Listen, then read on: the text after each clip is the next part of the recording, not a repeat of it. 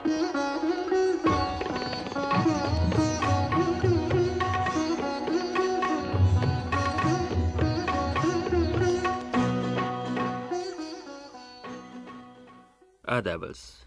कुतुब खाने में मैं आपका खैर मकदम करता हूँ। किताबों का ये सफ़र आज हमें शिमाली और मगरबी हिंदुस्तान के दो खत्ों में लिए चलता है। एक वो खत्ता जहाँ घर घर में उर्दू, फारसी और अरबी का इल्म था मगर वहाँ किताबों के कितने ही बड़े बड़े ख़जाने वक्त के हाथों लूटे गए, और वो है बिहार। और दूसरे वो खत्ता, जहाँ अरबी फ़ारसी का ख़ात्मा हुआ और उर्दू बरए नाम है, मगर जहाँ इन ज़बानों की किताबें अब भी यूँ रखी जाती हैं, जैसे कोई सादतमंद औलाद अपने बुज़ुर्गों के छोड़े हुए असासे को आँखों से लगा कर रखती है। और वो है मगरबी बंगाल। बंगाली ज़बान के समंदर में उर्दू के जजीरों का अहवाल, आप कलकत्ते के जनाब शांति रंजन भट्टाचार्य की ज़बानी सुनेंगे और बिहार के मरहूम कुतुब खानों का ज़िक्र बर सग़ीर के नहायत मोतबर और मुआज़ तारीख्ता प्रोफेसर सैयद हसन अस्करी साहब कर रहे हैं। उस रोज़ पटने की खुदा बख्श लाइब्रेरी के बरामदे में मिले तो बैठे वही किताबें पढ़ रहे थे जिनकी रफाकत में उन्होंने एक उम्र गुजारी है। मैंने कहा कि आपको बड़े बड़े कुतुब खानों की ज्यारत नसीब हुई होगी। ज़रा उनका हाल तो कहिए। हसन अस्करी साहब देर तक मेरे चेहरे को देखते रहे। उनकी खामोशी तूल खींचने लगी। ये सुकूत तोड़ने के लिए मैं कुछ कहने ही को था कि इतनी देर में कितनी ही नई पुरानी यादें एक कतार सी बाँध कर उनके होंठों पर आ गईं और वो देर तक मरहूम कुतुब खानों की बातें करते रहे। कहने लगे कि मेरे गाँव का नाम खुजवा है। पुराने ज़माने में वो जंगल था। सत्रहवीं सदी में औरंगज़ेब ने वो ज़मीन हमारी एक मुआजमा बीबी बड़ी को बख्श दी थी। और एक सौ साल बाद उसी घास फूस के वीराने में दीवान नासिर अली का कुतुब खाना कायम हुआ। उनकी किताबों पर सन तेरह सौ बारह हिजरी की मोहरें हैं। कितनी किताबें थीं दीवान नासिर अली साहब के कुतुब खाने में? एक पुरानी फहरिस्त थी जिसको कि उनके एक मुलाजिम ने चिड़ियाकोटी एक बुज़ुर्ग थे तो उन्होंने उस उस फिरिस्त को तैयार किया था। उस फिरिस्त को हमने देखा, कुछ वर्क फटे हुए थे। एक हज़ार तीस किताबें थीं उसमें मखसूतात और बहुत सी तस्वीरें थीं और बहुत से ख़त्ताती के नमूने थे। और उसमें बाज़ बाज़ चीज़ें ऐसी थीं जो कि गोया नादिर वजूद थी, इसका कहीं दूसरी जगह इसी तरीके से बहुत सी किताबें थीं उनकी। लेकिन नाकदों ने उसका कुछ और शिद्दत जज्बात से वो अपना जुमला पूरा न कर सके। मगर हुआ ये कि दीवान नासिर अली की कुछ किताबें तबाह होने से बच गईं और वो पटना की खुदा बख्श लाइब्रेरी ने दस हज़ार रुपये देकर हासिल कर लीं। इसी तरह दीवान साहब के बड़े बेटे का ज़ाती ज़ख़ीरा था, जिसमें ख़त कूफ़ी में लिखे हुए कुरान मजीद के कई पुराने नुस्खे थे, अब नहीं रहे। वहीं खुजवा में दारोगा अकबर अली खां का ज़ाती कुतुब खाना था। उसका बड़ा हिस्सा ज़ाया हो गया। हसन अस्करी साहब ने एक और कुतुब खाने का अहवाल सुनाया। यहाँ पर भी बहुत ही सुलेमानिया मदरसा था। यानी एक बहुत बड़ा हॉल था, हमने खुद देखा ये कि बड़ी बड़ी अलमारियाँ थीं हर एक अलमारी एक ख़ास मौजू पर के लिए मखसूस थी। किसी में खाली तारीख़ है, किसी में खाली तफसीर है, किसी में खाली कुरान मजीद के मतल्ला मज़हब नुस्खे हैं किसी में लगात हैं इस तरीके से किसी में सब बर्बाद हो गया। अस्करी साहब किताबों के मिट जाने की दास्तानें सुना रहे थे। मैंने उनसे पूछा कि ये सब कुछ देखते हुए आप क्या महसूस करते हैं? क्या हमारी किताबों और नवादर पर जवाल आ रहा है? जवाल क्या? यानी ये है क्या ख़त्म होने के करीब है। आप समझिए कि एक मरतबा हम गए पटना सिटी। राय सुल्तान बहादुर। एक काश थे, बड़ा अच्छा ज़ख़ीरा था उनका। अब उसमें और ज़ख़ीरा किताब मखसूतात ही का नहीं, बल्कि गोया तस्वीर का आइवरी पेंटिंग आइवरी पेंटिंग से कलेक्शन हम देखे तो वहाँ हम, हमारी आँख खुल गई। मगर आपको सुन के तजुब होगा कि वो बेचारा नाबालिग था। वहाँ से लखनऊ से जो आए इनके मामा, उनको एक ख़ास ख़ास कस्म की टोपी पहनने का बड़ा शौक़ था। और जो मेरे से तो धुलवाते थे तो एक एक जो है, एक टोपी देते थे वो धोबी को, एक एक एक तस्वीर देते थे धोबी को एक टोपी के इस तरीके से चुनाची सिर्फ़ हिदायत नहीं है, बल्कि हमको जो मालूम हुआ, ये जो उनके शाम बहारी जो है, कुछ सिम के हुए। तो उन्होंने कहा कि चलिए ना, हम बताएँ धोबिया के यहाँ। धोबी के यहाँ ले गए हमको। उस वक्त जो है, धोबी था नहीं, उसकी बीवी थी। तो इन्होंने कहा तो इनको तो पहचानती ही थी। आइए सरकार, आइए। अब इनके साथ हम भी दल में दो तोड़ थे। तो हमने देखा यानी इस पर दीवार पर लटकी हुई थी तस्वीरें। मगर जैसे ही हम अंदर घुसे, यानी उसके कहने इजाज़त से, दुबिया आ गया। आप कहे हमारे घर में आए हैं, साहब? अब उसके नज़र में चोर था। अब देखा हमने के साथ जो है कुछ बदतमीजी करेगा हमने, चला है। तो इस तरीके से चीज़ें बर्बाद हुई हैं। राजा प्यारे लाल उल्फती दिल्ली के बादशाह अकबर सानी के मुशीर थे, अरबी और फारसी के आलिम थे और नहायत जहीन थे। अंग्रेज़ों ने दिल्ली में कदम जमाए और राजा प्यारे लाल ने उनकी राह में कुछ दुश्वारियाँ पैदा की तो उन्हें पटना भेज दिया गया। यहाँ आकर वो अदब और शायरी को फ़रोग देने में मसरूफ़ हो गए और अपना एक कुतुबखाना भी कायम किया। उसका अहवाल प्रोफेसर हसन अस्करी साहब की ज़बानी सुनिए। इनका कुतुबखाना जो है बड़ा अजीम हमने देखा पंडित ब्रिजमोहन दत्तात्रेय कैफी एक मरतबा आए थे अपने बेटे के साथ। तो उस ख़ानदान वालों ने उनकी दावत की थी। और हमको बुलाया था पहले कि भाई जो कुछ बच्ची खुची किताबें हैं इसको दसा ये कर दो। फिर इस हमारी नज़र पर छः हज़ार किताबें थी उसमें। छः हज़ार उसमें कुछ यानी ये भी थी छपी हुई थी। छः हज़ार लिस्ट यानी ये पूरी तो हमने नहीं देखा लेकिन ये कि आखिरी जो नंबर जो था छः हज़ार से के करीब था। अब वो एकदम नापैद है ख़त्म हो गई। अस्करी साहब ने कुतुब खाने मिटते देखे तो दिल में दर्द उठा और किताबों को बचाने चले। अब जो उनके साथ सलूक हुआ उन्हीं से सुनिए। एक साहब के यहाँ गए तो एक अलमारी पूरी भरी हुई थी। वो भी कायस्थी थे। हफ तकलीम वगैरह राज़ी किए, बहुत सी किताबें थी। हमने कहा कि आप रख के क्या कीजिएगा? बिगड़ गए हम आप रख के क्या कीजिएगा? आप इस्तेमाल कर नहीं सकते इसको दे दीजिए, अगर चाहिए तो आप कीमत में। क्या हम, क्या आप, हमको क्या समझते हैं? आपको दिखला दिया इस बात से, आप समझते हैं कि साहब हम गरीब हो गए हैं। अब बताइए, रस्सी जल गई ऐसा बाकी। तो ये कैफियत बर्बाद हो जाए, लेकिन हम वो नहीं देंगे। यही सब है।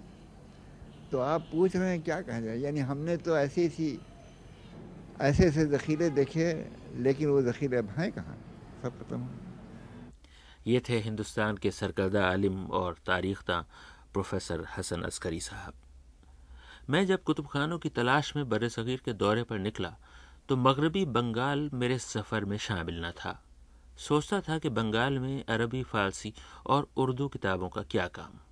मगर शायद मेरी छठी हिस्स मुझे सताए जा रही थी, और मेरी किस्मत शायद मेरा हाथ बटाने की ठाने हुए थी कि दौरान सफ़र शांति रंजन भट्टाचार्य साहब से मुलाकात हो गई।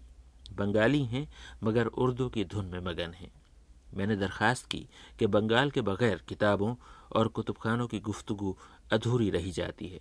फ़ौरन ही मेरी गुफ्तगु पूरी करने पर कमर बस्ता हो गए और बताने लगे कि किताबों का एक बहुत बड़ा ज़ख़ीरा कलकत्ते में एशियाटिक सोसाइटी ऑफ़ बंगाल के कुतुब खाने में है। वहाँ अरबी, फ़ारसी और उर्दू के सैकड़ों ख़त्ती नुस्खे हैं और यही हाल दूसरी मशरक़ी और इलाकाई ज़बानों का है। और फिर यह कि हिंदुस्तान की सबसे बड़ी लाइब्रेरी, जो पहले इम्पीरियल लाइब्रेरी थी और आज़ादी के बाद नेशनल लाइब्रेरी हो गई, वहीं कलकत्ते में है। मैंने शांति रंजन भट्टाचार्य साहब से पूछा कि क्या वहाँ भी मशरक़ की किताबें हैं या नहीं? इस नेशनल लाइब्रेरी में बहुत से सेक्शंस हैं, जिसमें ख़ासकर बुहार सेक्शन एक ऐसा सेक्शन है, जिसमें नवाब बुहार ने जो बतौर अतिया नेशनल लाइब्रेरी को किताबें दी थी, उसमें अरबी, फ़ारसी और उर्दू के बहुत से मखतूते हैं। कलकत्ते की नेशनल लाइब्रेरी में एक और ख़ास शोबा है जो इमाम बाड़ा हुगली सेक्शन कहलाता है। जो लाइब्रेरी कभी इमाम बाड़ा हुगली में थी, वो पूरी की पूरी नेशनल लाइब्रेरी में मुंतकिल कर दी गई और अब इमाम बाड़े के बानी हाजी मोहम्मद मोहसिन साहब की यादगार है। इसके अलावा बंगाल में कुछ और कुतुब खाने हैं। खासकर मुर्शिदाबाद के नवाबों का जो कुतुब खाना है तो ये मुर्शिदाबाद में है जिसे हज़ार द्वारी कहते हैं उस महल को। लेकिन अब चंद सालों से कुछ ट्रस्ट की हालत ठीक नहीं है जिसकी वजह से ये कुतुब खाना फ़िलहाल बंद है। आ, बहुत जल्द कुछ इंतज़ाम हो जाएँगे क्योंकि हुकूमत इससे काफ़ी दिलचस्पी रखती है और कुछ ऐसे इंतज़ाम किए जा रहे हैं कि इस लाइब्रेरी को हुकूमत के तहत ले ली जाए क्योंकि इसके लाइब्रेरी में समझिए कि हज़ारों की तादाद में अरबी, फ़ारसी और उर्दू के मखतूतात भी हैं। चूँकि मुर्शिदाबाद भी एक इल्मी मरकज़ रहा है क़दीम दौर में, और यहाँ अरबी, फ़ारसी के बहुत से शरा और उर्दू के शरा रहे हैं तो वो तमाम मकतूदे मुर्शिदाबाद में हैं। मुर्शिदाबाद के अलावा कलकत्ते के बाहर उत्तरपाड़ा पब्लिक लाइब्रेरी है, जो कभी वहाँ के जागीरदार राज किशन राव ने कायम की थी। दूर दूर से महक़ वहाँ आते थे और उनके ठहरने और खाने पीने का सारा इंतज़ाम लाइब्रेरी के अंदर था। कहते हैं कि बर सग़ीर में उससे ज़्यादा पुरानी कोई दूसरी अकामती लाइब्रेरी नहीं है। अब ये लाइब्रेरी भी हुकूमत हिंद ले चुकी है और ये भी एक नेशनल लाइब्रेरी है। इनके यहाँ भी एक अजीम ख़जाना है, मखतूतात का अरबी, फ़ारसी और उर्दू के। गो उस इलाके में अब इन ज़बानों के पढ़ने वाले नहीं रहे। जिसकी वजह से वहाँ कोई फहरिस्त कुतुब नहीं है। कुछ किताबें हैं और जो जाते हैं, उन्हें वो निकाल कर देख लेना होता है। चूँकि बहरहाल ये गनीमत है कि कुछ कदीम तसानीफ वहाँ महफूज रह गई हैं। इसके अलावा नहार घराने का अजीम शान कुतुब खाना है, जिसकी ज़्यादातर किताबों का ताल्लुक अगरचे जैन धर्म से है, लेकिन उसमें भी कुछ कदीम अरबी, फ़ारसी और उर्दू मखतूते मौजूद हैं, जो भट्टाचार्य साहब के बकौल देखने से ताल्लुक़ रखते हैं। इसी तरह कलकत्ता यूनिवर्सिटी में न सिर्फ़ सैकड़ों कलमी नुस्खे, बल्कि उर्दू में लिखे हुए तहकीकी मकाले भी महफूज हैं, और कलकत्ते के मुस्लिम इंस्टीट्यूट में भी बहुत कुछ है। तो यह है कलकत्ते का वो ज़िक्र जो एक तीर मेरे सीने पे मारता है। अब आप अपने सीने की कहिए।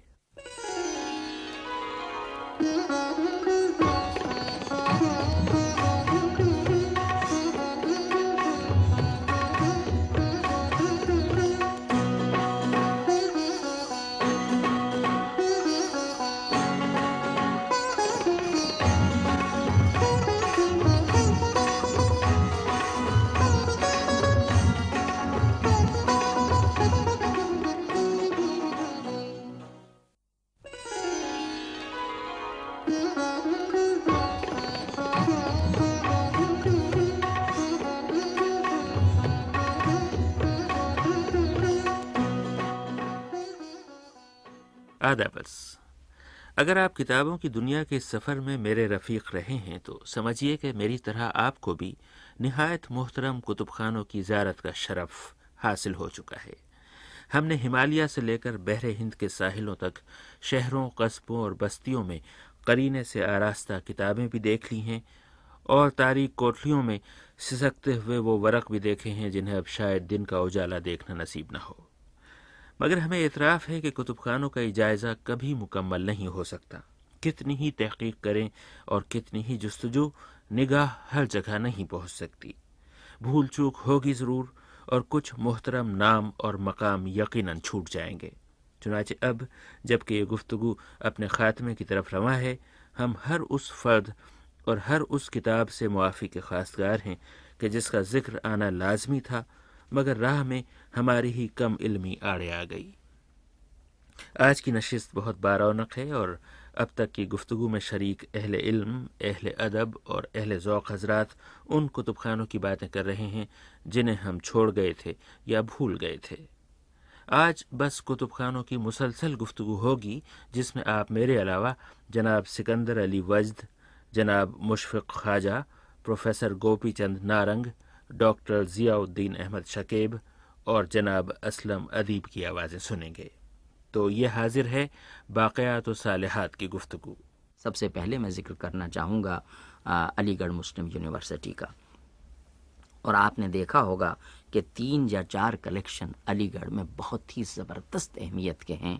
Subhan Bakhsh collection, Habibganj collection, Syed Sulaiman Nadvi collection और अभी हाल ही में मसूद हसन रिजवी अदीब लखनऊ के जो बहुत बड़े हमारे स्कॉलर और महक्क और अदीब और नाकद थे, उनका इंतकाल हुआ तो उनकी बहुत सी किताबें और ज़ख़ीरे और मखतूतात वो अलीगढ़ मुस्लिम यूनिवर्सिटी की तहवील में दे दिए गए हैं और कलेक्शन का नाम मसूद हसन रिजवी कलेक्शन है।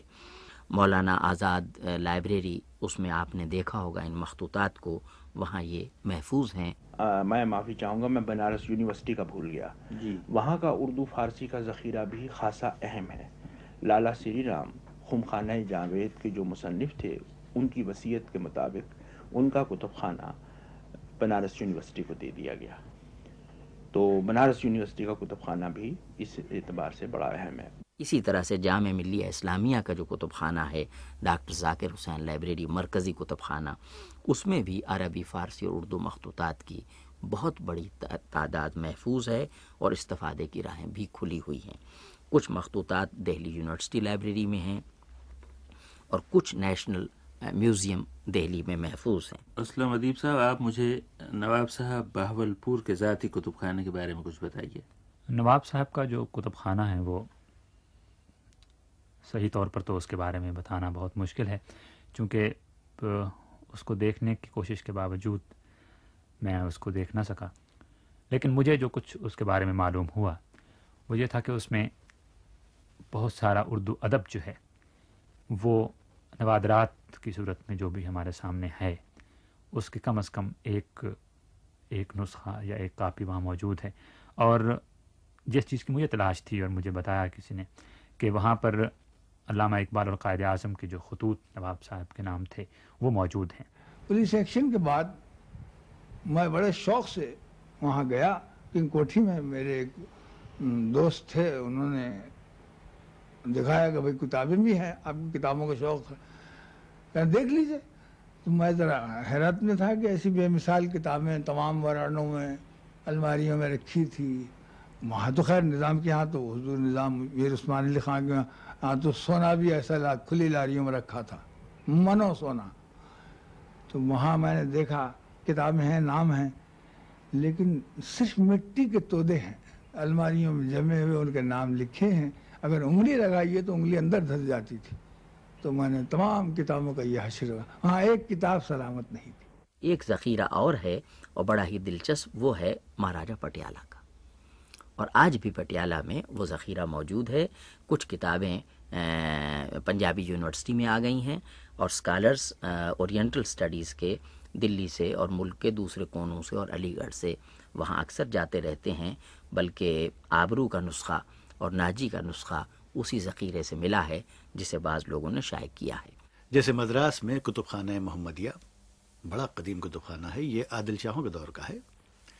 इस कुतुब खाने में इतना नादिर ज़ख़ीरा है अरबी और फ़ारसी का इस्लामियात पर, तारीख़ पर और सियासी खतूत टीपू के और उससे पहले आदिल शाहों के और अहमद नगर के निज़ाम शाहों के इतने ज़्यादा हैं कि इस, ऐसा ज़ख़ीरा कहीं और नहीं मिलता। आज़मगढ़ तहकीक और तदरीस का मरकज़ है। वहाँ दारुलमुसनफ़ीन जैसा इदारा है और मुआरफ जैसा जरीदा शाया होता है। उलूम इस्लामिया के जैद आलिम आज़मगढ़ से वाबस्ता रहे हैं और इसी मुनासबत से वहाँ नहायत अजीम शान कुतुब खाने कायम हैं, जिनमें तफसीर, हदीस, सीरत, मगाजी, तारीख़ और फ़िक़ह जैसे ूम पर दुनिया भर की मतबूआत जमा हैं और हर रोज़ उनमें इजाफ़ा हो रहा है। अदबियात का भी वहाँ नादिल ज़ख़ीरा है और मुख्तलिफ़ ूम के नायाब मखतूत जमा हैं। ऐसा ही एक कुतुब खाना हैदराबाद दक्कन के जाम निज़ामिया शिबलीगंज में कायम है जिसमें मशक़ की हज़ारों मतबूआत और अहम मखतूतात का ज़ख़ीरा है। कुछ प्राइवेट लाइब्रेरियाँ साहब ऐसी हैं जिन पर ऐसी उफ्ताद पड़ी है कि वो बहुत ही किसी ज़माने में ज़बरदस्त अहमियत, यानी नज़ीरिया लाइब्रेरी, दिल्ली की, जिसे आपको मालूम है कि दिल्ली के तारीख़ी ख़ानदानों ने कायम किया था। दो तीन जगह उसकी बदली गई पुरानी गलियों में वो है और उसके बाद जिन लोग, जिन वरसा के हाथ में वो लाइब्रेरी आई, वो नवादर की अहमियत नहीं जानते, मखतूतात की कदर कीमत का उनको पता नहीं, चुनाचे एक एक करके वहाँ से मखतूतात गायब होना शुरू हुए और कुछ मालूम नहीं कि वो ज़ख़ीरे कहाँ गए और किस तरह से इतना ज़बरदस्त एक सरमाया कौमी और उर्दू का और हमारे उर्दू समाज का और उर्दू माशरे का वो बर्बाद हो रहा है। अब हाल ही में मैंने सुना है कि हकीम अब्दुल हमीद साहब की कोशिशों से उसका कुछ हिस्सा इस्लामिक इंस्टीट्यूट जो उन्होंने कायम किया है तुगलक आबाद में बहुत ही खूबसूरत, बल्कि यूँ कहना चाहिए कि उनके जहन व तखयल का ये एक करिश्मा है कि उन्होंने इस्लामी तहकीक़ात के लिए एक इदारा वहाँ कायम किया है। बड़ा ही ज़बरदस्त कुतुब खाना उसकी बिना डाली है।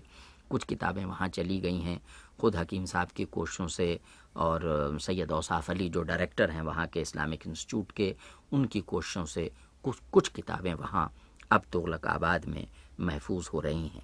दिल्ली के नेशनल आर्काइव में भी कुछ ओरिएंटल किताबें हैं अगरचे उनकी तादाद बहुत ज़्यादा नहीं। पहले एक बात और बता दूँ कि पाकिस्तान में एक ज़ख़ीरा और भी है जो कि हालिया ज़माने में, में वजूद में आया। और वो है इदारा तहकीक़ात ईरान व पाकिस्तान। तहकीक़ात फ़ारसी ईरान पाकिस्तान ये हुकूमत ईरान का एक इदारा है जो जिसका सदर दफ्तर और लाइब्रेरी रावलपिंडी में है। इन्होंने मखतूतात की एक ख़ासी बड़ी तादाद जमा की और उसके कैटलॉग भी छापे हैं।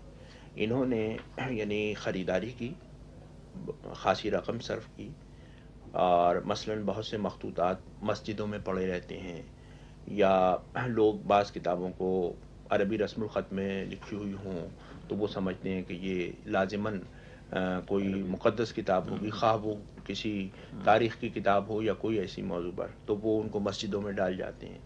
तो बाज़ लोगों ने इस इदारे के वजूद में आने के बाद इस किस्म की किताबें जमा करके इनके हाथ बेचनी शुरू की। अच्छा उधर ये हुआ कि यानी अफ़गानिस्तान की तरफ़ से भी बाज़ लोग किताबें लेके आते थे। और वो किताबें भी इन्होंने ख़रीदी। तो ख़ासा बड़ा ज़ख़ीरा यहाँ जमा हो गया है। बम्बई आज भी और पिछली सदी से, बल्कि डेढ़ सदी से उलूम शरकिया का बहुत बड़ा मरकज़ रहा है। और अंजुमन इस्लाम उर्दू रिसर्च इंस्टीट्यूट, जिसे मेरे करम फरमा और बुज़ुर्ग नजीब अशरफ नदवी साहब ने कायम किया था, बड़े मारके के आदमी थे और बड़ी उन्होंने बेलौस खिदमत की है उर्दू की। इस इदारे के बानियों में से वो थे। और बहुत ज़बरदस्त कुतुब खाना अंजुमन इस्लाम उर्दू रिसर्च इंस्टीट्यूट का है, जहाँ अब्दुलरज़ाक कुरैशी साहब ने नवाए आज़ादी जैसी किताब एडिट की और गुजरी की लगत उन्होंने एडिट की इसी कुतुब खाने की मदद से। बम्बई की जामा मस्जिद, अरबी, फ़ारसी और उर्दू की आठ हज़ार किताबों का एक शानदार ज़ख़ीरा एहतियात से लिए बैठी है, मगर बहुत कम महक़ उससे फ़ायदा उठा रहे हैं। जामा मस्जिद बम्बई के इस कुतुब खाने में, अरबी के सवा छः सौ, फ़ारसी के तकरीबन पौने पाँच सौ और उर्दू ज़बान के डेढ़ सौ मखतूत महफूज हैं। और छपी हुई किताबों और अखबारों रिसालों का बहुत बड़ा ज़ख़ीरा है।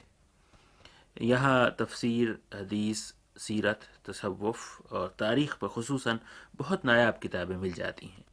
और एहतियात का यह आलम है कि इस कदीम कुतुब खाने के रिकॉर्ड के मुताबिक अब तक वहाँ से सिर्फ़ 21 किताबें गुम हुई हैं।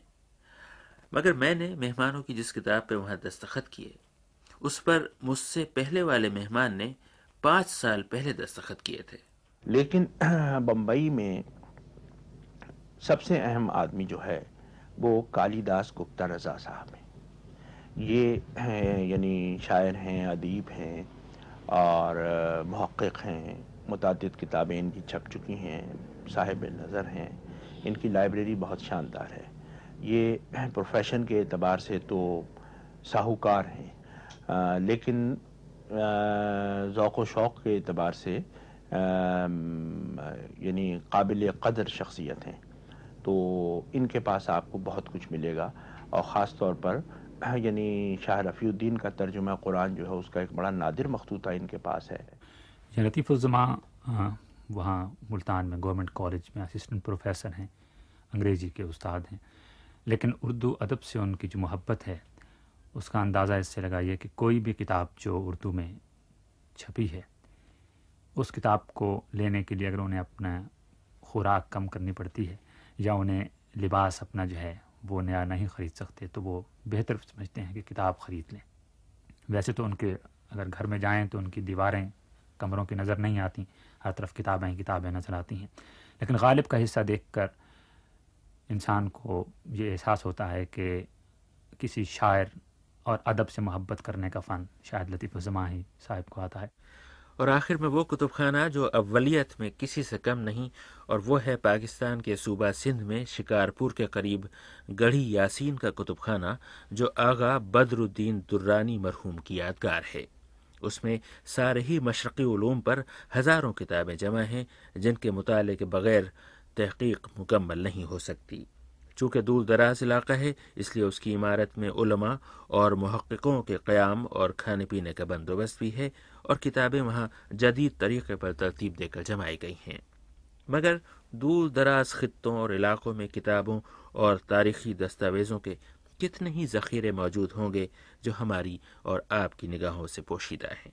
उनकी चंद मिसालें हम आइंदा नशस्त में पेश करेंगे इनशाला वक्त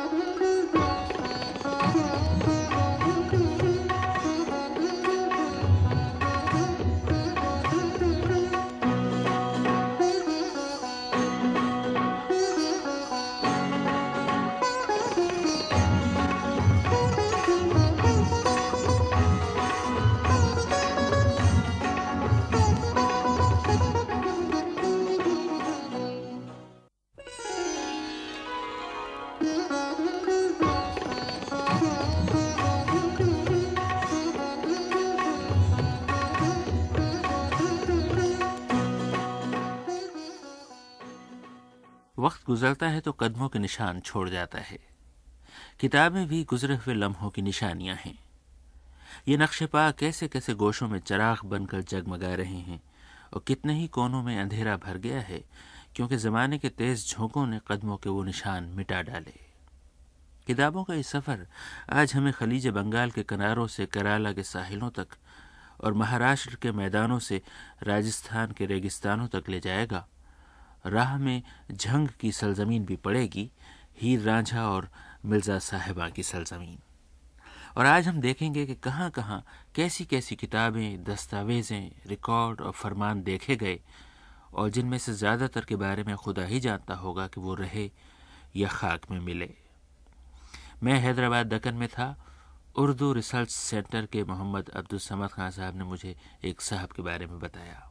काजी साहब कहलाते हैं काजी हैं, यानी ख़ानदानी और औरंगाबाद से तकरीबन दो ढाई सौ मील पे गाँव है, जहाँ के मोरसी इनके बाप दादा वगैरह काजी थे। तो मामूली मुदर्रिस है, मैं समझता हूँ शायद डेढ़ दो सौ रुपये तनख्वाह मिलती है, बेचारे बहुत ही बुरे हालों में थे। तो उन्होंने कहा कि साहब, वो हमारे पास का ख़ानदानी कुतुब खाना है और उसको आप ले जाइए। तो मैंने कहा कि आपका अंदाज़ा क्या है कि कितने उसमें किताबें हैं?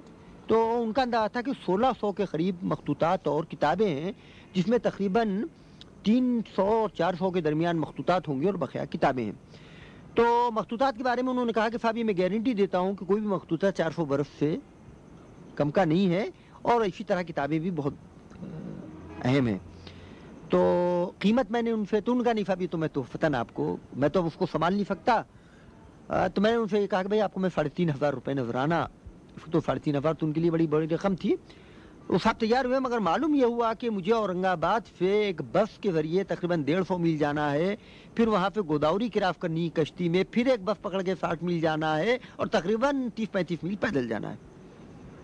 तो अंदाज़ा लगाइए कि वो कुतुब खाने को मैं किस तरह वहाँ पे मुंतकिल कर सकता था तो मैं तुम्हें छोड़ दिया। ये थे मोहम्मद अब्दुल समद खान साहब। पाकिस्तान के मुमताज़ दानश्वर और अफसाना निगार जनाब कुदरतुल्ला शहाब को एक मरतबा खलीज बंगाल के साहिल पर उड़ीसा के एक बहुत दूर दराज गाँव में जाने का इतफाक़ हुआ, जहाँ वो कदीम किताबों को देखकर हैरान रह गए। बाकी अहवाल शहाब साहब की ज़बानी सुनिए। वहाँ एक बहुत ही दूर दराज इलाके में मैं गया, जहाँ पर एक गाँव था जहाँ पर चंद किताबें थीं। वहाँ पर मुझसे पहले मैं 1944 में गया था। मुझसे पहले जो भी वहाँ का ऑफिसर गया था, वो 1901 में गया था। तो वहाँ पर भी अजीब व गरीब पुराने किताबें मखतूतात कुछ हिंदी में, चूँकि मैंने हिंदी भी पढ़ी हुई थी, और मुझे महसूस होता था कि यह भी बहुत नायाब किताबें कुछ उर्दू की, कुछ अरबी की किताबें मौजूद थी, क्योंकि वो समुंदर के किनारे गाँव वाक़ था और अरब वहाँ से आते जाते रहते थे पुराने ज़माने में। ये थे जनाब कुदरतुल्ला शहाब। हैदराबाद दक्कन के किताबों के एक ताजिर अलीमुद्दीन साहब अब ज़यीफ़ हो गए हैं और बहुत ज़माना देख चुके हैं। जान जोखों में डालकर किताबों की तलाश में दीवाना वार मारे मारे फिरने की उनकी एक दास्तान हम दो हफ़्ते बाद इन आपको सुनाएँगे। आज वो आपको बता रहे हैं कि अकबर के फरामीन की खबर पाकर वो राजस्थान के रेगिस्तानों में जा पहुँचे। जनाब अलीमुद्दीन साहब। मैं जयपुर गया हुआ था। जयपुर गया जयपुर जाने के बाद उमूमन वो यादगार जो है, मैं उसी में ठहरा करता था, जयपुर में। जब मैं किला देखने के लिए निकला वहाँ से, किला दूर है जयपुर से तो किला ऊपर गया, जाकर देख लिया। देख लेकर नीचे उतरा तो किले के पास एक मस्जिद है, नीचे। तो मस्जिद में एक कतबा अकबर का लिखा हुआ है। उस कतबे को मैं नोट कर रहा था।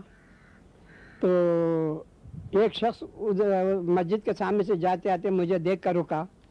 रुका उसने कहा कि आप क्या लिख रहे हैं? तो मैं बोला, भाई, मैं ये लिख रहा हूँ। तो वो काय को लिख रहे हैं? तो मैं बोला, भाई, मैं इसका व्यापारी हूँ मुझे जो शौक़ है मैं ऐसी चीज़ें लेता हूँ। मैं फरामीन लेता हूँ, ऐसे किताबें लेता हूँ, ये सब उसको क़स्सा सुना। उसने कहा कि अच्छा यहाँ से पच्चीस तीस मील के फासले पर यह गाँव है, गाँव चलोगे? तो मैं बोला, ज़रूर। तो वहाँ जो है फरामीन वगैरह मिलेंगे। हमारे, क्या नाम उसका, मान सिंह के। अकबर उन, मान, अकबर जो है, मान सिंह को जो असनादात दिया है, वो एक घर में है। चल, चलो तो मैं दिलाता हूँ। तो मैं उस शख्स से पूछा कि भाई, किस तरीके से चलें? उन्होंने कहा कि अगर ऊँटों, ऊँट पर चलें तो ऊँट से चलें तो बहुत जल्दी रास्ता मिलता है। और वो ऊँट जो है, और दूसरी सब रेतीला मकाम है वो। और रेतीले मकाम में सियाह ऊँट के कोई गाड़ी वगैरह कुछ नहीं जा सकती। मैं उसको भी कबूल लिया। नतीजा ये हुआ कि वो, उसने एक ऊँट किराए से ला लिया। वो ऊँट पर ना वो, क्या बोलते कजावा। और कुछ नहीं, खाली पीठ पर मुझे बिठा दिया। और वहाँ भी मैं वही किया कि कुछ अंडे वंडे रख लिया और चने वने भी रख लिया वहाँ भी। नतीजा एक वो रेत में चले। ये कैफियत होती कि ऊँट का कोहन जो होता है ऐसा ऊँचा होता ना जो बैठता मैं तो नीचे सरक जाता। जो बैठता इस कदर कि ये ये हालत ऐसी हो गई कि मेरे रानों की खाल उड़ गई। ऊँट के बाल बड़े सख्त होते हैं। खैर यूँ त्यों वहाँ पहुँचे। पहुँचने के बाद आ, वो निशानदेही सही किया। फरामीन मिले अकबर के। वो फरामीन मिलने के बाद वापस उसी ऊँट से आए। बहुत हालत ख़राब हो गई। दो रोज़ तक तो बीमार रहा। खैर, वो असनादात ला कर यहाँ के म्यूज़ियम में मैं महफूज करा दिया हूँ। यहाँ मौजूद है। ये थे अलीमुद्दीन साहब। कुदरतुल्ला शाहब साहब ने एक और अजीब वाक़ सुनाया, और ये सिर्फ़ वाक़ नहीं, बल्कि निशानदही है तारीख़ के ऐसे रिकॉर्ड की, जो बर सग़ीर के हर ज़िले में आज भी मौजूद होगा, और जिसे अगर महफूज न किया गया तो हमारी तारीख़ की कितनी ही गवाहियाँ मिट जाएँगी। बाकी तफसील शहाब साहब से सुनिए। जो रिकॉर्ड डिप्टी कमिश्नर्स के दफ्तरों में रिकॉर्ड ऑफ़िस में महफूज है, वो बड़ा कीमत है। और तारीख़ का बहुत ही बड़ा ख़जाना है। एक ज़माने में जब मैं ज़िला जंग का डिप्टी कमिश्नर था तो मुझे शौक़ हुआ कि मैं ही रांझा की तहकीक करूँ। तो रिकॉर्ड ऑफ़िस मैंने खुलवाया, जो साल हर साल से बंद पड़ा था। उसमें रजिस्टरों के अलावा सांप ही सांप थे। तो किसी तरह से मैंने रजिस्टर निकलवाए। तो पैंतीस साल के रजिस्टर एक ही शख्स के खुशनवीस हाथ में लिखे हुए थे, पैंतीस साल के। उससे पहले के साठ साल के रजिस्टर भी एक ही हाथ के लिखे हुए थे। इतने खुश खत लिखे हुए थे कि उन्हें देखकर प्रिंटिंग प्रेस भूल जाता था इंसान। लेकिन हीर रांझा की तहकीक मुझसे ना हो सकी। लेकिन मिर्ज़ा साहिबा का किस्सा भी मुझे, वो भी जंग के इलाके का था और वहाँ पर मिर्ज़ा साहबा की कब्र भी थी एक जगह। तो मैंने उसकी तहकीक की तो उन तक तो नहीं पहुँच सका, लेकिन उनके ख़ानदान के एक दो, तीन सीढ़ियों तक उस रिकॉर्ड से मैंने पूरा, पूरी तहकीक कर ली। तो इसी तरह हर दफ्तर में, हर डिप्टी कमिश्नर के तरफ़ हर ज़िले में जो रिकॉर्ड खाना है, उसको भी उसी तरह महफूज करना चाहिए। जैसे बहुत ही बड़े बीश बहा ख़जानों को महफूज किया जाता है। ये थे कुदरतुल्ला शहाब साहब। और अब आखिर में कुछ ऐसी बहुत पुरानी अरबी किताबों का ज़िक्र, जो केराला के साहिल पर मछेरों की एक बस्ती में छींके में रखी हुई पाई गई थीं। इनका वाक़ अब्दुलसमद साहब को उनके एक दोस्त ए जी फारूकी साहब ने सुनाया था, जो अपने सरकारी फ़राइज़ के सिलसिले में केराला गए थे। आप भी समद साहब की ज़बानी सुनिए। तो साहब, इनका बयान है कि ये गुजर रहे थे जब तो एक कब्रस्तान इनको कदीम मिला, जिस, जो बहुत ही खूबसूरत कब्रें जिसमें, और उसके कदबात वगैरह इतने उमदा थे कि देख के इनसे रहा नहीं गया और इसके उतर के उन्होंने देखना शुरू किया। तो 10 बजे सुबह से शाम के 5 बजे तक ये उसके मुख्तलिफ़ जो है, कुदमों को नकल करते रहे और वो देखते रहे। तो पाँच बजे करीब कुछ लोग वहाँ पे गाँव वाले जा रहे थे, उनका भाई ये कब्रस्तान किसका है और कोई इसके वारिफ वारिफ है नहीं है तो उनका साहब जो झोपड़ियाँ दिख रहे हैं, वो लोग कभी कभी आके यहाँ पर चिराग उराग जला देते हैं। तो मच्छरों की बस्ती थी साहब वो। तो जब वहाँ पहुँचे हैं तो तकरीबन सभी मुसलमान। तो बैठे बातें बातें करें उनका हाफ़ हमारे बाप दादा की खबरें हैं और ये हैं, वो हैं। तो ऐसी उनको छीके पे कुछ किताबें लटकी हुई दिखी। तो उनका भाई, ये क्या चीज़ है? तो उनका साहब अल्लाह की किताबें, खुदा की किताबें। उनका मैं देखूँ तो उनका बयान है कि साहब, वो फ़लसफ़ा और पे अरबी की बहुत कदीम किताबें थी। तो चूँकि वो लोग तो बिल्कुल जाहिल मच्छेरे यानी तो उन्होंने कहा कि भाई, ये तो ये तुम जो कुरान शब समझ रहे हो उसको, ये कुरान शरीफ नहीं है, ये तो तिप्पे वगैरह पर किताबें हैं, और उनको बेच दो, तुम क्यों रखे हुए? तो उनका वाफा वाह बाप दादा की हड्डियाँ बेच दे। तो अंदाज़ा लगा लीजिए कि हमारे पास किताबों का ज़ख़ीरा किस तरह मुंतशिर है और क्या क्या नायब चीज़ें अभी दफन हैं? ये थे मोहम्मद अब्दुलसमद खां साहब। गोशे गोशे में बिखरे हुए इल्म और हिकमत के इन मोतियों का अहवाल जानने के बाद हम आइंदा हफ़्ते लखनऊ के एक बुज़ुर्ग नादिर आगा साहब से सुनेंगे कि उनकी ज़यीफ़ आँखों ने किताबों और कुतुब खानों के बनने और मिटने के कैसे कैसे मंजर देखे। खुदा हाफिज़। Thank you.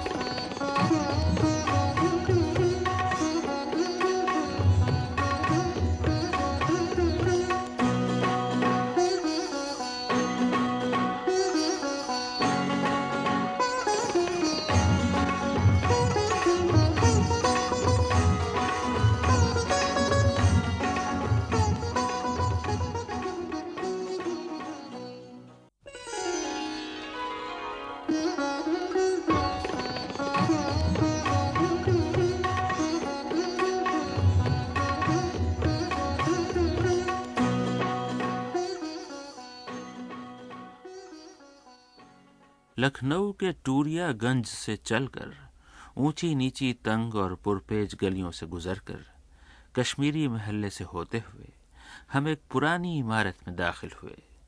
सामने ही गली में खुलने वाली बड़ी सी खिड़की की रोशनी में एक बुज़ुर्ग बैठे थे। बुढ़ापे ने उन्हें कमज़ोर कर दिया था।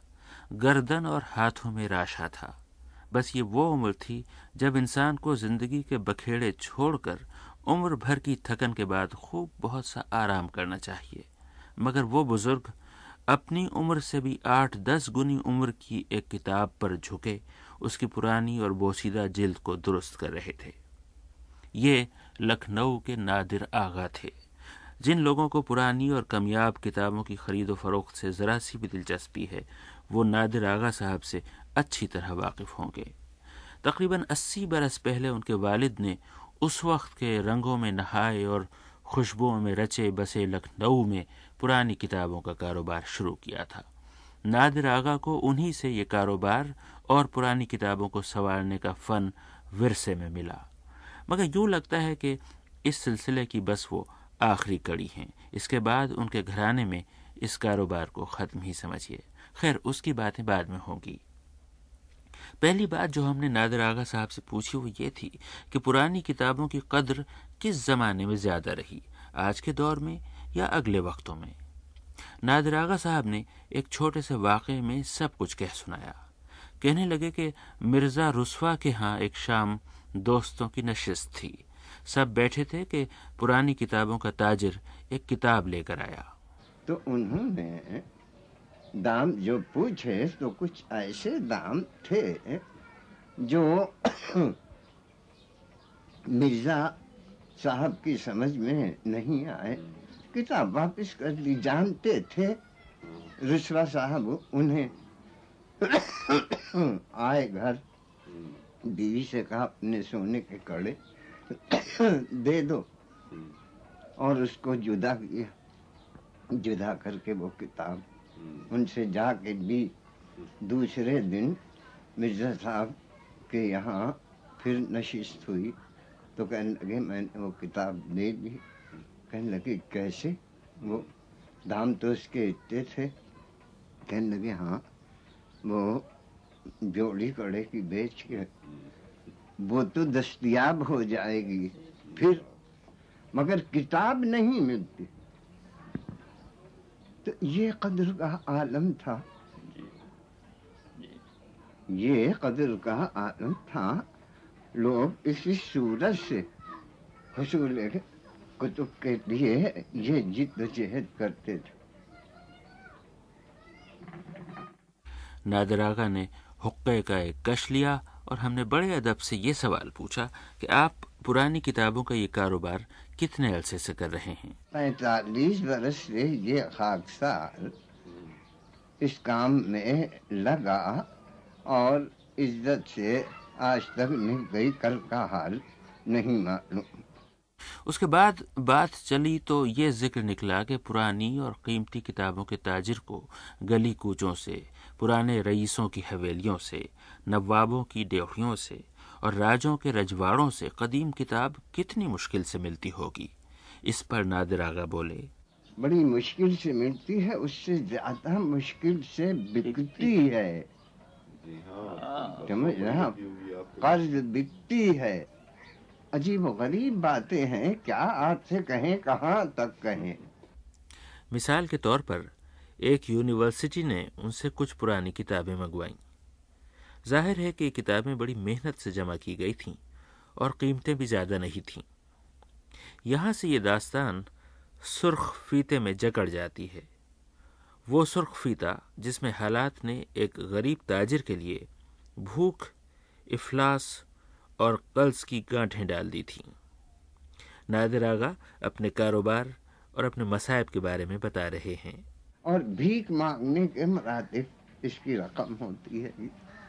है तो इतनी खिदमत हाँ। कि इन्हीं किताबों से सैकड़ों फैजियाब होते और न मालूम कोई कहीं से कोई कहीं से कोई कहीं से हम फराहम करते हैं साल दो साल के बाद फेरिस्त मुरतब करते हैं फिर इधर उधर भेजते हैं फिर अब यहाँ से आया है चेक हम्म। एक साल ग्यारह महीने के बाद और उस चीज़ चेक को दाखिल किए हुए आज एक साल, वो एक महीना और बाईस दिन हुए आठ दिन पेशतर तक की खबर ये है कि उन्होंने कहा, अब हम रिमाइंडर भेजेंगे और आप दस दिन के बाद खबर लीजिए। अब खाएँ क्या? लिहाजा इकतसादी हालत ऐसी है और वो कशमकश है कि बयान नहीं किया जा सकता। ज़ाहिर है कि कर्ज लीजिएगा हमने नादिर आगा साहब से पूछा कि अपने आधी सदी के इस कारोबार में आपको कोई ऐसा ज़माना भी याद है जब बड़े बड़े रईसों और अमीरों के घरों की किताबें सड़कों पर बिकने को आई हों? बदनसीब रजवाड़ों के कुतुब खाने। जी। राजा हसनपुर राजा सलीमपुर समझे आप? राजा जहांगीराबाद जहांगीराबाद की किताबों का बहुत बुरा हशर हुआ। एक दिलचस्प बात यह है कि पुरानी किताबों के जिन ताजरों से मैं मिला, उनमें से ज़्यादातर को खुद भी तहकीक और हसूल इल्म में मसरूफ़ पाया। कोई खुद भी मुसन्फ़ है, कोई आला दर्जों के तालब इल्मों को तहकीक में मदद दे रहा है, कोई खुद आला मैार की तहकीक कर रहा है। यही हाल नादिर आगा साहब का देखा। उन्हें 45 बरसों में जितनी भी नायाब और शानदार किताबें हाथ लगीं, पहले उन्होंने खुद उन किताबों पर अच्छी खासी रिसर्च की और अपने रजिस्टरों में हर किताब का अहवाल लिखते गए। इस तरह अब तक उनके पास जो बीसियों रजिस्टर तैयार हुए हैं, वो पीएचडी और डी लिट के बड़े बड़े मकालों से ज़्यादा बेशकीमत और कारामद हैं। और कितने ही अहले इल्म हजरात नादिर आगा साहब से दरखास्तें कर रहे हैं कि जब कभी वो रिटायर हों, अपने ये रजिस्टर उन्हें दे दें। मेरे इसरार पर नादिर आगा साहब ने रजिस्टर से अपना लिखा हुआ एक इंदराज पढ़कर सुनाया।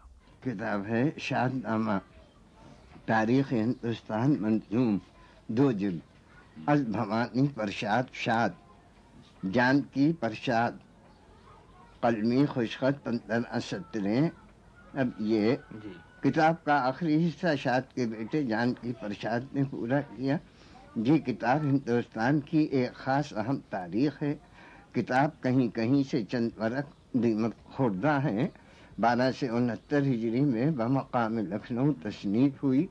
जिल्द अव्वल के शुरू सफ़ात कई नाकिस हालत में हैं। ये किताब उर्दू में मंजूम है। कई हज़ार अबियात हैं। मुख्तलिफ़ तारीख़ी किताबों से मुसनफ़ ने इकतबास करके ये किताब लिखी है, भवानी प्रसाद शाद आसफुद्दौला बहादुर के अहद में कमसिन थे, शाही दरबार से ताल्लुक़ था, अपने चश्मदीद वाक़ात अहद आसिफुद्दौला से लेकर अहद नसीरुद्दीन हैदर बादशाह अवध तक कलम बंद किए हैं और ये वाक़ात किसी दूसरी तारीख़ अवध में नहीं मिलते हैं। मुसनफ़ ने अहद नसीरुद्दीन हैदर में कज़ा की। फिर उनके बेटे जानकी प्रसाद ने इस किताब को बारह से उनहत्तर में ख़त्म किया और तकरीबन एक हज़ार पाँच सौ सफ़ाहत पर फैली हुई है नायाब रोज़गार एक और तारीखी किताब के मुसन्फ के बारे में उन्होंने बड़ी तहकीक और जस्तजू के बाद अपने रजिस्टर में जो इंदराज किया। लीजिए, वो नादिर आगा साहब की जबानी सुनिए। इब्राहिम सक्का दमिश्क में रहते थे सक्के का पेशा था फिर कुस्तुनतुनिया में तहसील इल्म की गरज से क़याम किया कुरान मजीद खुशलहानी से पढ़ते थे इस वजह से उनकी काफ़ी शहरत हुई और वहाँ जाम मस्जिद हज़रत अबू अयूब के इमाम मुकर हुए वहाँ चालीस बरस रहकर फिर दिमिश्क में आए और मदरसा जूरिया में मुदरस हो गए कुछ अरसे के बाद आँखों की बीनाई जाती रही और हाथ पाँव भी आखिर बेकार हो गए थे। इस हालत में वो बाज बयान किया करते थे और काफ़ी लोग उनसे अकीदा रखते थे और हर शख्स उनकी इज़्ज़त करता था। उन्होंने दस से उन्नासी में इंतकाल किया। तो ये बड़ी मेहनत करनी पड़ती है तब कहीं ये चार सतरें तो मैंने आपको पढ़ के सुना समझ मगर ये मैंने हासिल कैसे किया? इसको बस मैं ही समझता कि कितनी किताबें देखनी पड़ती हैं। मैंने नादिर आगा साहब से पूछा कि किताबों के मुतालिक इस तहकीक में क्या सारी जस्तजू आप तनहा करते हैं या इसमें किसी का मशवरा भी होता है? पहले बड़े भाई का मशवरा होता था। जी। अब तो कोई मशवरा देने वाला ही नहीं समझते ही नहीं किताब। मशवरा क्या देंगे? उर्दू की किताब तो समझ नहीं सकते तो फारसी और अरबी की किताब हम खुद नहीं समझ सकते। सही कहते हैं आपसे मैंने उनसे पूछा कि आपके घराने में 80 बरस से चले आने वाले इस अजीमुशान काम का मुस्तकबिल क्या है? अब इसकी ज़िम्मेदारी कौन संभालेगा? और हमको अफसोस ये है कि हमारी कोई औलाद इस लायक नहीं है, न इधर तवज्जो करती। एक पढ़े लिखे साहबजादे हैं भी तो वो कोई तवज्जो नहीं करते। आखिर में मैंने नादिर आगा साहब को खराज तहसीन पेश करना चाहा कि आपने इल्म अदब और तारीख के इस कीमती सरमाए की वाकई बड़ी खिदमत की है। कुछ भी नहीं किया है बदनाम हो गए। तो आपने तो बहुत अज़ीज़ जान कर रखा होगा इन किताबों को बड़ी हिफाजत करते होंगे आप। जी हाँ हिफाजत तो करते हैं मगर ये कि हमारी हद तक हिफाजत होती। अब हमसे चली जाए, वहाँ न हिफाजत हो, या हमारी औलाद न कर सके, हमको खुद अपने अंजाम की फ़िक्र है कि हमने कि किताब कितनी मेहनत से हासिल की है और उसको महफूज करके रखा है। और इसका हशर क्या होगा? ये थे लखनऊ के कदीम किताबों के बुज़ुर्ग ताजिर जनाब नादिर आगा। आइंदा हफ़्ते हम हैदराबाद दकन के एक बुज़ुर्ग ताजिर जनाब अलीमुद्दीन साहब से मिलेंगे और उनसे एक नहायत दिलचस्प दास्तान सुनेंगे। आप भी सुनिएगा। खुदा हाफिज।